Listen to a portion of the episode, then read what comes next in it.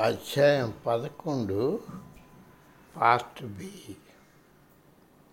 తరువాత ఆయన తన జీవితంలో ఒక కథ చెప్పారు.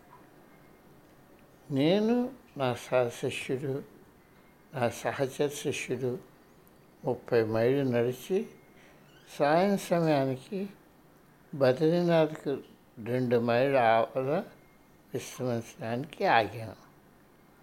మేము బాగా అలసిపోయాము. నేను బాగా అలసిపోయాను. వెంటనే నిద్ర పట్టేసింది. కానీ ఎంతో బడలిక్కువ నాది కలత నిద్ర అయింది. సరిగా ఉంది. కప్పుడుకోవడానికి నా వద్ద కంబడి లేదు. అందుచేత వెచ్చగా ఉండటానికి నా మెడ చుట్టూ నా చేతులు పెట్టాను. నేను అరుదుగా కలలు కంటాను. కానీ ఆ రాత్రి దెయ్యం దృఢమైన చేతులతో నా గొంతుక నలు నలుగుతున్నట్టుగా కల వచ్చింది నాకు ఊపిరి ఆడటం లేదేమోనని అనిపించింది.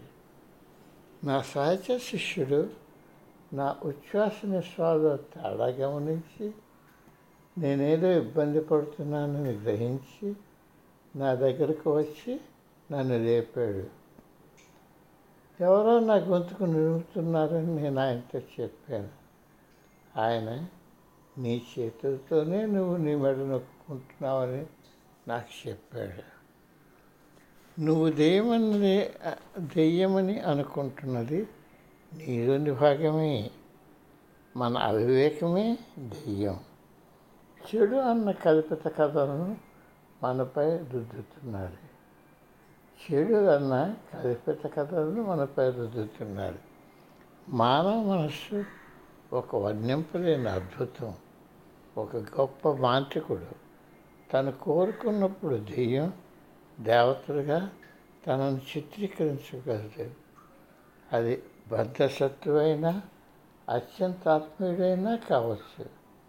అది మనకు నరకాన్నైనా స్వర్గాన్నైనా నిర్మించవచ్చు. ఒక శిక్షిత మనసు ఎటువంటి రకమైన ప్రేరు పదార్థం ఒక శిక్షిత మనస్సు ఎటువంటి రకమైన ప్రేరుడు పదార్థం కన్నా శక్తిమైనది. మన పాశ్చాత్య దేశాల్లో మనం బాహ్య వేష వేషభాషలు మన బాహ్య ప్రాపంచిక గమ్యాలపై శ్రద్ధ వహిస్తాము. అది బాగానే ఉంది. కానీ ప్రజలు బాహ్య విషయాలతో ఎంత పట్టుపడిపోతారంటే వారి మనస్సులు ఇక వేటిని పట్టించుకోవు. ప్రపంచం ఎల్లప్పుడూ పనులతో నిండిపోయి ఉంటుంది. నీకు కావలసిన కాంతిని నీకు ప్రసాదించలేదు. ఎందుచేతనంటే శాంతి సాధనలో ఉత్పన్నమై శాంతి సాధనలో శాంతి దానిలో ఉత్పన్నమయ్యే వస్తువు కాదు. నువ్వు నీ మనస్సును బహిర్గతం చేయడం కొనసాగిస్తే అప్పుడు నువ్వు పొందే ఫలాలు తక్కువైపోతుంటాయి. మానవ మనస్సు కాలం ప్రదేశం క్యాజువాలిటీ కాల్షియాలిటీ సూత్రానికి కట్టుబడి ఉంటుంది. కాలానికి కట్టుబడి ఉన్న సంఘంలో మనం నివసిస్తున్నాం. ఇదొక మత్తుమట్టు లాంటిది.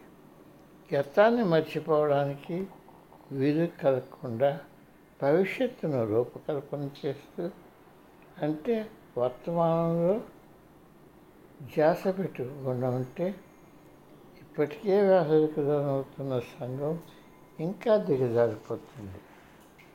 తూర్పు దేశాలు ఉదాసీనత సమస్యలతో సతతమవుతుండగా పశ్చిమ దేశాలు ఆహ్వాగాల మీద పోవడానికి ప్రయత్నిస్తున్నాయి. కాలం ప్రదేశం కారణాలను అతీతంగా నీలో ఇమిడి ఉన్న పవిత్రతను గుర్తుంచుకోవడానికి కూడా సమయం లేని పరుగులతోనున్న జీవితాన్ని నీవు గడుపుతున్నావు. అందుచేత నువ్వు నిజమైన శాంతి ఏమిటో ఎప్పటికీ తెలుసుకోలేవు. నీకు నీ మనస్సుకు మధ్య నువ్వు స్నేహం అలవర్చుకోవాలి. మొదట్లో ఈ వివరణ అర్ధరత్నంగా అనిపించింది. నా మనసుతో సంపాదన నా మనసుతో స్నేహం సంపాదించమా ఒక్కసారిగా స్వామివారి సలహా కొట్టొచ్చినట్టు కనిపించింది. అవును ఎందుకు కాకూడదు?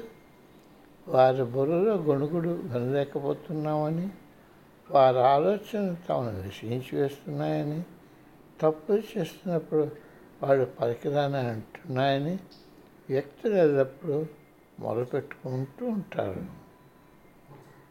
నా ఆలోచన చదువుతున్నట్టుగా స్వామీజీ ఇలా కొనసాగించారు. నీ మనసుతో స్నేహం అలవర్చుకో. దానితో సంఘర్షణకు దిగకు. వస్తున్న ఆలోచన నుండి దా దాగకు. ప్రేమ వ్యక్తిత్వంలో మార్పు తెస్తుంది. అందుచేత నీ మనస్సును ప్రేమించు. ఇతరుల ఆత్మను ఆత్మను చూడటం నేర్చుకో. అప్పుడు ఆయన పరిశీలింపబడిన మనస్సు గురించి మాట్లాడారు. నీ చేతన మనసు పరిధికి ఆవల ఒక విశాల ప్రదేశం ఉంది. అదే అపస్మారక మనస్సు. దానిలో నిర్ధారణమై ఉన్న కోరికలు జ్ఞాపకాలు భవిష్యత్తు గురించి అంతఃకరణ చేసే సూచనలు నిలిచి ఉంటాయి. ఆ పరిధికి ఆవల సూపర్ కాన్షియస్నెస్ ఉంది. వాళ్ళు అనుకున్న దానికన్నా మిన్నగా అపస్మారక భాగం యొక్క ప్రభావంలో చాలామంది ఉన్నారు. ఈ పరిమితితో కూడా నువ్వు స్నేహం అలవర్చుకోవాలి. లేకపోతే అది నీ జీవిత నడవడిక ప్రభావితం చేస్తూ చేస్తూ నిన్ను జరిపిస్తుంది.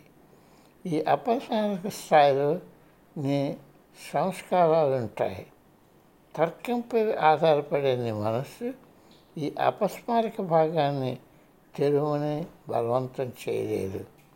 ఈ అపస్మారక భాగం తెరవడానికి మనం ఇంకొక పద్ధతి వాడాలి. ధ్యానం ద్వారా అపస్మారక మనస్సును నీ జాగ్రత్తలో జాగరూకతలోనికి ఆహ్వానించు ధ్యానం ద్వారా వచ్చే ఆహ్వానాన్ని చాలా కాలం తిరస్కరించలేవు. దానిని లయబద్ధమైన శ్వాసతో జతపరిస్తే ఇంకా ఉత్తమం.